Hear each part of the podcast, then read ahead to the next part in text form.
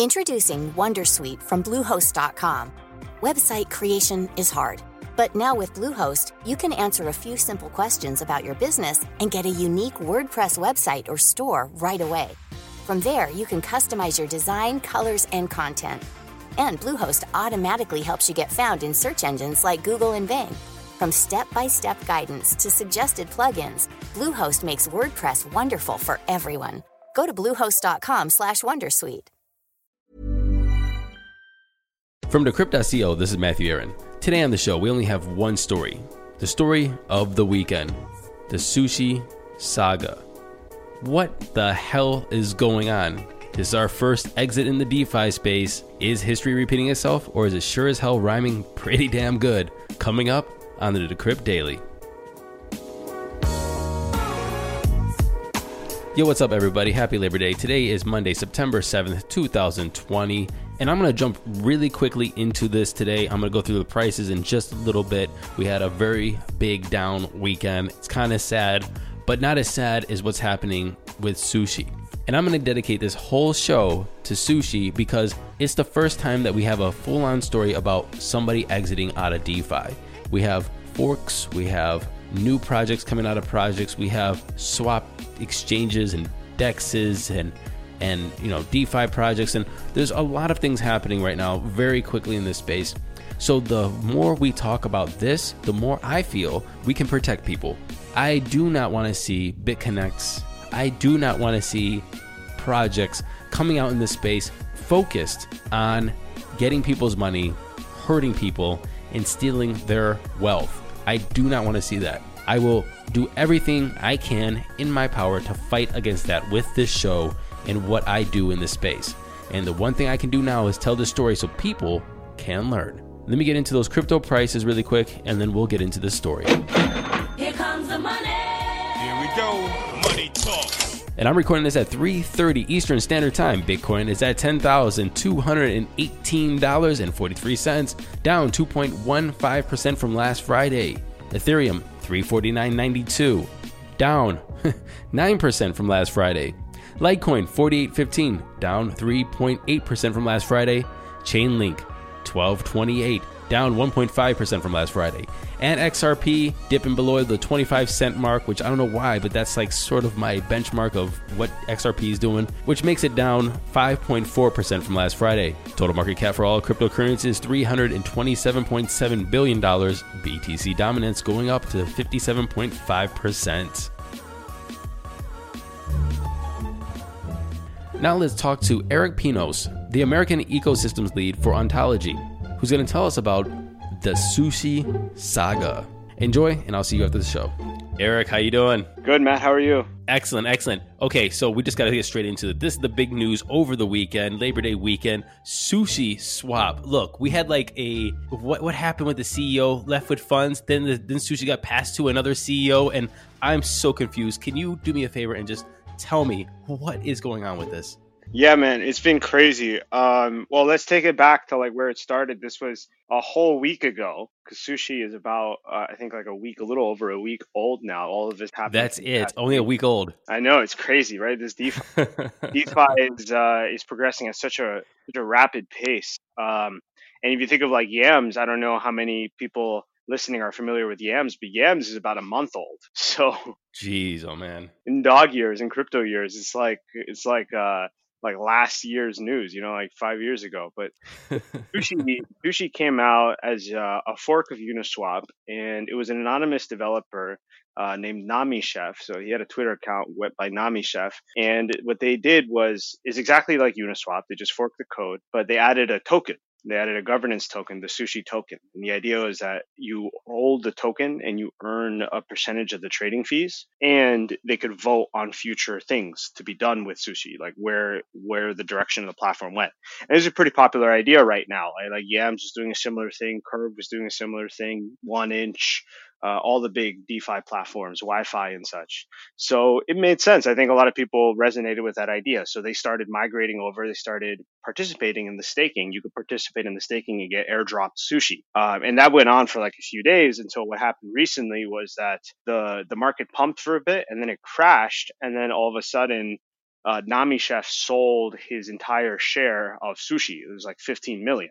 So normally you would have locks in place, or you would have vesting in place when someone would when the developing team or the initial team, uh, you know, even during the ICO era, there were locks. There were these vesting periods where the pre-sale investors and the VCs and the team, the initial team, weren't allowed to sell their stake. But now, you know, like it was there was no lock of any kind. There was just a promise from the developer saying like, "Oh, you can trust me. I'm not going to sell my stake." But he did. He sold the, the 15 million dollars worth of sushi that he had, crashing the sushi price, destroying like all of the liquidity providers that were providing to the sushi Ethereum liquidity pool. And then everything just kind of spiraled downhill from there. Everyone was trying to figure out were we just exit scam? What was going on? There was all this speculation and all these uh, news articles that came out. So eventually, he just came out and said that he was transferring transferring control over to to SBF. And so then SBF is kind of uh, trying to fix the PR image and trying to bring on a new governance team that was going to take care of it or that is going to take care of it and kind of help ensure that Sushi Swap still has a future. I think the Nami Chef guy, I think he's gone now though. I think he said that I'm leaving the project. So it's in good hands now. Goodbye which is funny because he still has all the funds. And so it's like, well, I mean, he did it and kind of uh, difficult to pin him down because it's kind of hard to pin it on anything illegal. It was kind of, uh, it's kind of all at the risk of the individuals and how that they, they actually put their money into this thing that was unaudited and untested. And we all knew this, but people still feel like there should be some kind of justice or some kind of retribution for it. Okay. So I just going to clarify a couple things in this is SBF is we're referring to Sam Bankman Fried, the CEO of FTX Exchange exchange, correct? Yeah, yeah. There's a couple things that you mentioned here that I really want to also clarify. Is that you said he sold what he had and crashed the sushi price. Is the crash of the price a result to him selling, or is the crash of the price something that happened and he sold during that crash? Yeah, that's a good point. I think there were multiple factors. I think it was one that the whole market was crashing because we saw that the whole market was crashing around this time just because of all the external market forces. Then also the fact that he was actually selling right the amount that he was selling because sushi didn't have that high of liquidity on Uniswap. So it wasn't that big of a token. It doesn't take that much money to make a market movement.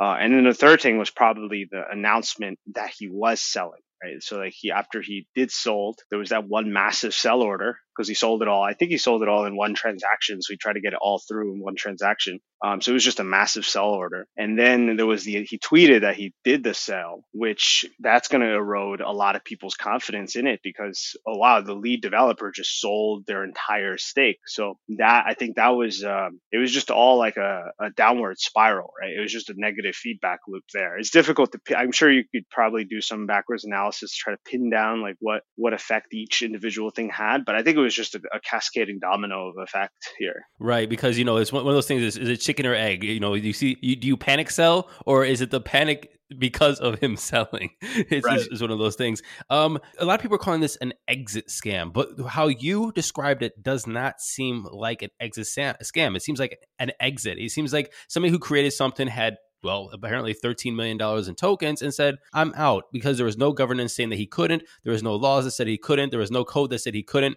He just left and transferred it to uh, the CEO um, of FTX Exchange. It seems totally legit. Is it an exit scam? And uh, does people have any uh, reason to be mad? I'm more inclined to say now that it is an exit scam than I was a few days ago because, or I guess like two days ago when it happened.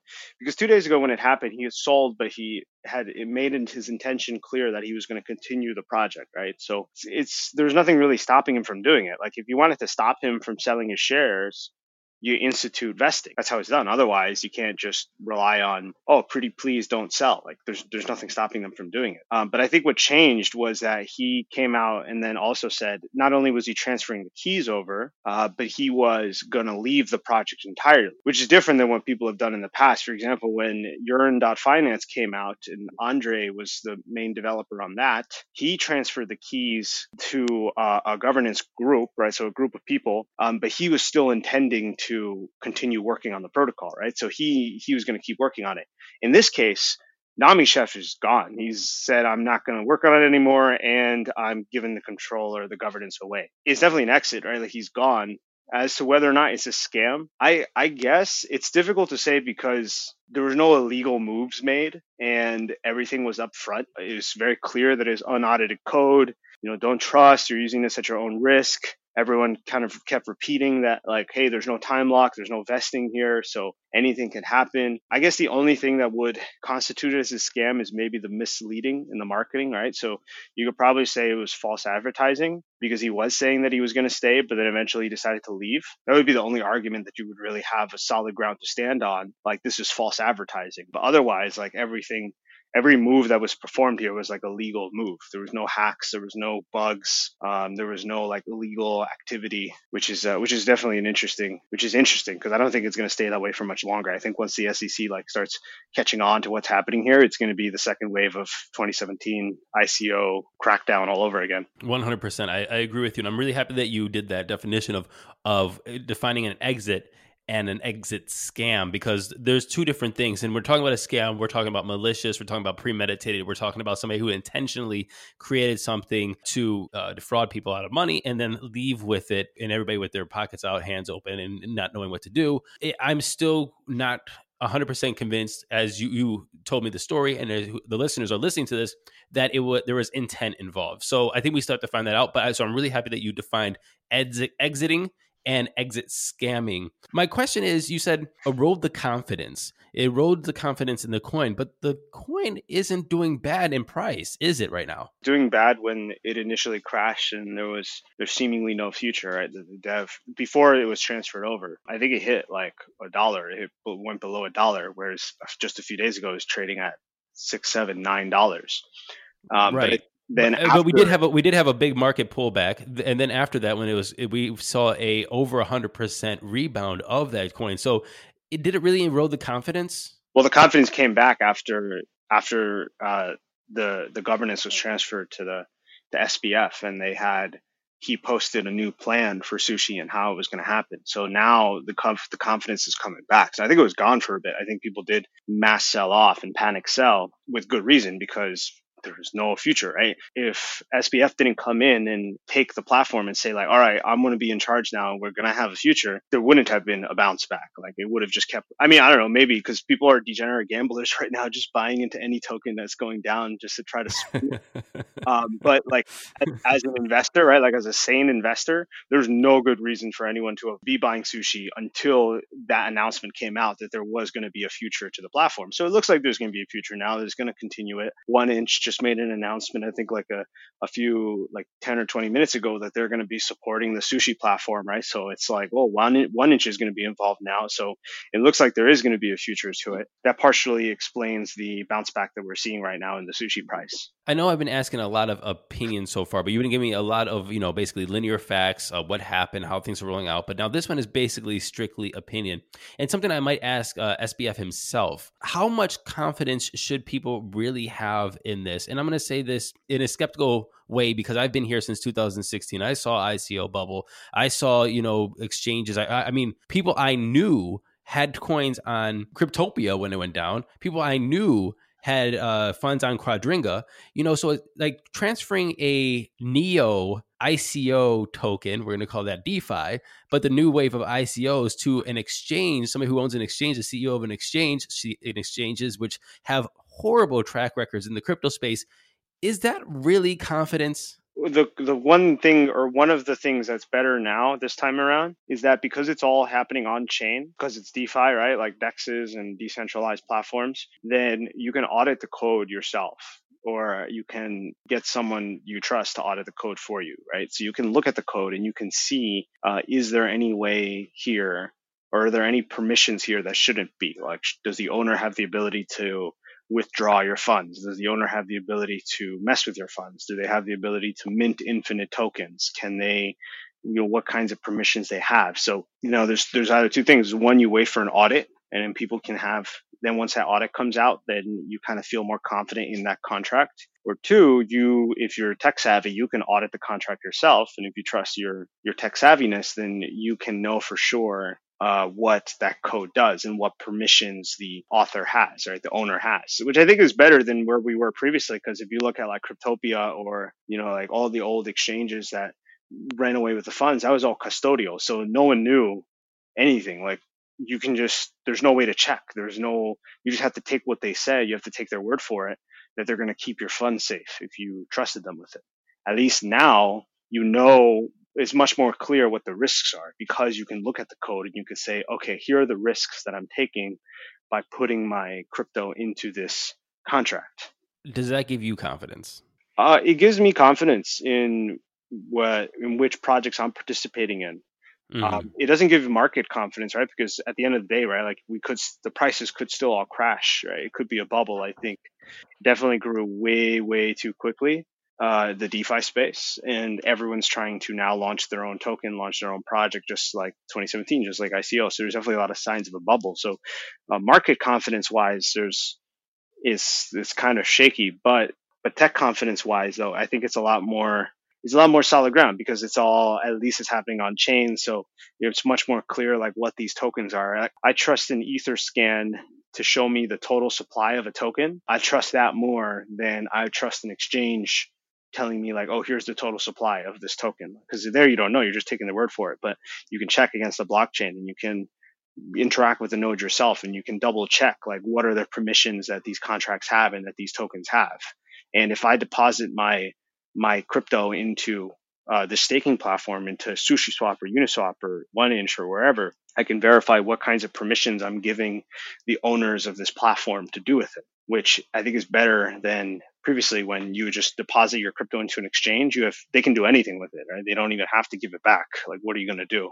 But here you can check and you can make sure that like, oh, if I deposit my crypto, can I withdraw it? Yeah, you can check because the contract is written out, the code is written out, so you can uh, you can at least there's some areas where you can at least get the peace of mind. There's other areas where you can't, right? Like I said, like the market risk, and once you've identified that there is that they do have permission to do this with it, then you have to trust that they won't do it because it's it's only about it can only tell you what they can and cannot do, not what they will and won't do. Even if they can withdraw the funds without your permission. Maybe they need to do that in case there's any kind of migration that needs to happen, right? So you have to weigh the risks there. All right. So my, my last question is first, I want to say thank you very much for the 17 minutes. I originally said eight to 10 minutes, but you're just so damn interesting. And this is just so damn interesting. I just got to keep asking questions. so, but my, my last question is you said permissions, you said nodes, you said check the blockchain, you said Etherscan. You said a lot of words that the average person, and I'm talking about, and even 95% of people who are in crypto that do crypto don't know what the hell is going on with this. And now we have a new way to get money out of people. It's not ICOs. We got smart to that. We got hip to the game. Now we got DeFi. We got a new way to get money uh, out of people and still a usability that is far surpassing the vast majorities of people's capabilities. And and people are getting more creative. I mean, sushi was forked to what was it, kimchi? yeah. and kimchi's gonna probably fork to Ronald McDonald token, you know, or chicken McNugget coin. I don't know. So it's like I guess I should have picked an Asian food there, maybe ramen noodle. But um, my question is, how far does this go? And do you really believe that DeFi is creating value in this space with all of the forks, all of the things that are happening. And the only thing I see on the horizon is a lot of bullshit for a lot of innocent people putting money into DeFi, trying to say it's an investment on the blockchain. I think there's going to be a lot of bullshit. I think there's going to be a lot of these forks and scams, like all the food coins and eh, because it's just so easy to do. It's like doing ICO. Like we saw the same thing happen during the ICO boom. I think that the interesting platforms that, that add value on DeFi there's a lot of interesting stuff happening with decentralized lending, and there's a lot of interesting stuff that's happening with decentralized insurance. So decentralized lending, you know, you're cutting out your banks, you're cutting out the loan givers and loan sharks, that you can give more, uh, more fair loans with fair interest rates. You're taking a loan from the blockchain, you're giving a loan to the blockchain. Is like peer-to-peer loans.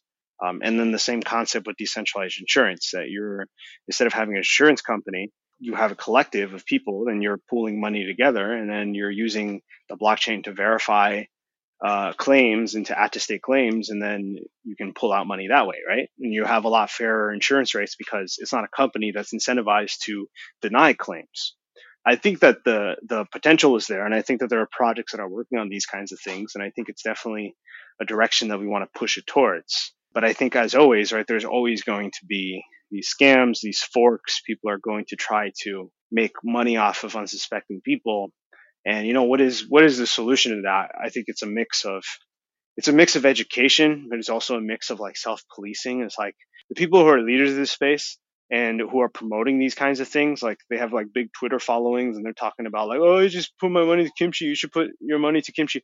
I think it's like disgusting and gross, and they should like stop. Like they should at least feel ashamed of themselves they're pushing people to promote or to get into these Ponzi schemes just so that they can make like money. But I think there's always those kinds of people, and I think we just have to keep building and just have to keep um, educating people because there's like a limit to how much someone is going to be able to like learn to avoid scams, and the rest of it is up to us in terms of the UI and the kinds of user interfaces that we build that makes it easier for people to interact with the legitimate platforms uh, and that they don't feel the need to have to go to like sketchy websites to try to make uh, you know a quick APY. Erick, I want to say thank you very much for your time and thank you very much for explaining to everyone the sushi saga. Thank you, appreciate it. Thank you very much for listening to this episode of the Decrypt Daily. Remember, like, subscribe, and share for people to get this news. It's not just news, it's history, it's theory, philosophy, definitions, 101s, it's everything and so much more. Make sure you share this with your family, your friends, and everybody else. Subscribe, like, and comment on Apple Podcasts. We'll see you tomorrow. Happy hodling, everybody.